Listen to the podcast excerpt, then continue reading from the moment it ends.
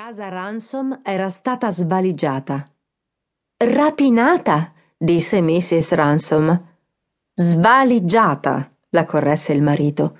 Le rapine si fanno in banca, una casa si svaligia. Mr. Ransom era avvocato e riteneva che le parole avessero la loro importanza. Anche se in questo caso era difficile trovare un termine preciso. Di solito un ladro sceglie, fa una cernita, prende un oggetto e ne lascia altri. C'è un limite a ciò che riesce a far sparire.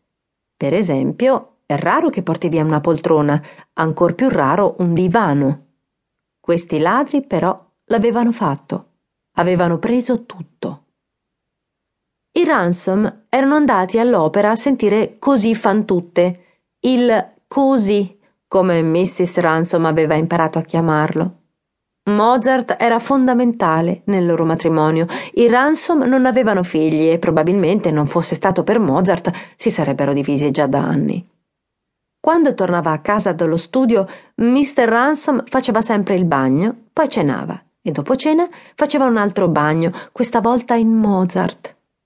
Mr. Ransom ci sguazzava in Mozart, ci si tuffava.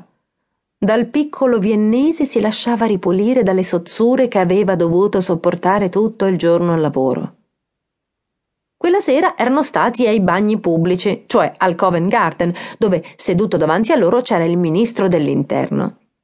Anche lui era andato a fare un tuffo per lavarsi di dosso le preoccupazioni della giornata, preoccupazioni che di lì a poco, benché solo in forma di statistica, avrebbero annoverato anche Ransom. Normalmente Mr. Ransom non condivideva il bagno serale con nessuno, già che Mozart gli arrivava personalizzato tramite una cuffia e un sofisticato impianto stereo scrupolosamente equalizzato, che Mrs. Ransom non poteva toccare per alcun motivo. Secondo lei i ladri erano venuti proprio per colpa dello stereo che li aveva attirati. I furti di stereo sono all'ordine del giorno, i furti di moquette no. Forse hanno preso la moquette per avvolgerci lo stereo, disse al marito. Mr. Ransom ebbe un brivido e ribatté che come imballaggio gli sembrava più plausibile la pelliccia, al che la moglie riattaccò a piangere. Il così non era stato un granché. Mrs. Ransom non aveva capito la trama e a Mr. Ransom, che non ci aveva mai neanche provato, era parso senz'altro inferiore alle quattro incisioni che aveva a casa. La recitazione lo distraeva sempre. Non ce n'è uno che sappia come tenere le braccia, aveva commentato durante l'intervallo. Forse non era solo questione di braccia, aveva pensato Mrs. Ransom, però non gliel'aveva detto. Le era sorto il dubbio che a 180 gradi lo sformato che aveva lasciato nel forno potesse venire troppo asciutto. Forse sarebbe stato meglio a 170 ma era un timore inutile. I ladri avevano portato via sia lo sformato sia il forno. I Ransom abitavano non lontano dal Regent's Park, in un palazzo edoardiano color vinaccia. Era comodo per chi lavorava nella City, ma Mrs. Ransom avrebbe preferito stare più fuori. Ogni tanto si vedeva fugacemente nel verde con un cestino al braccio.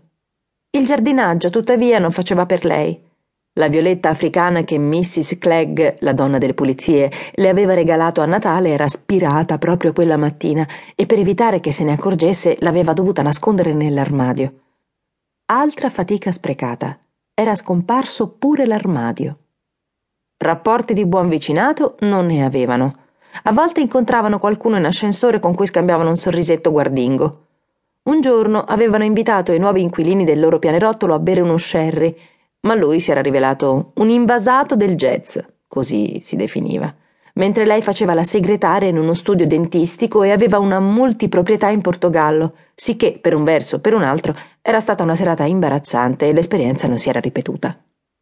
Ormai sembrava che il ricambio di inquilini fosse sempre più veloce e l'ascensore sempre più imprevedibile. C'era un via vai continuo, anche di arabi. Cioè, ormai pare un albergo, commentò Mrs. Ransom. Ti sarei grato se smettesse di dire cioè, ribatté Mr. Ransom. Non aggiunge nulla al senso della frase. Di quel parlare sciatto, come lo chiamava lui, ne sentiva già abbastanza al lavoro. In casa, a suo modesto parere, Il minimo che potesse pretendere era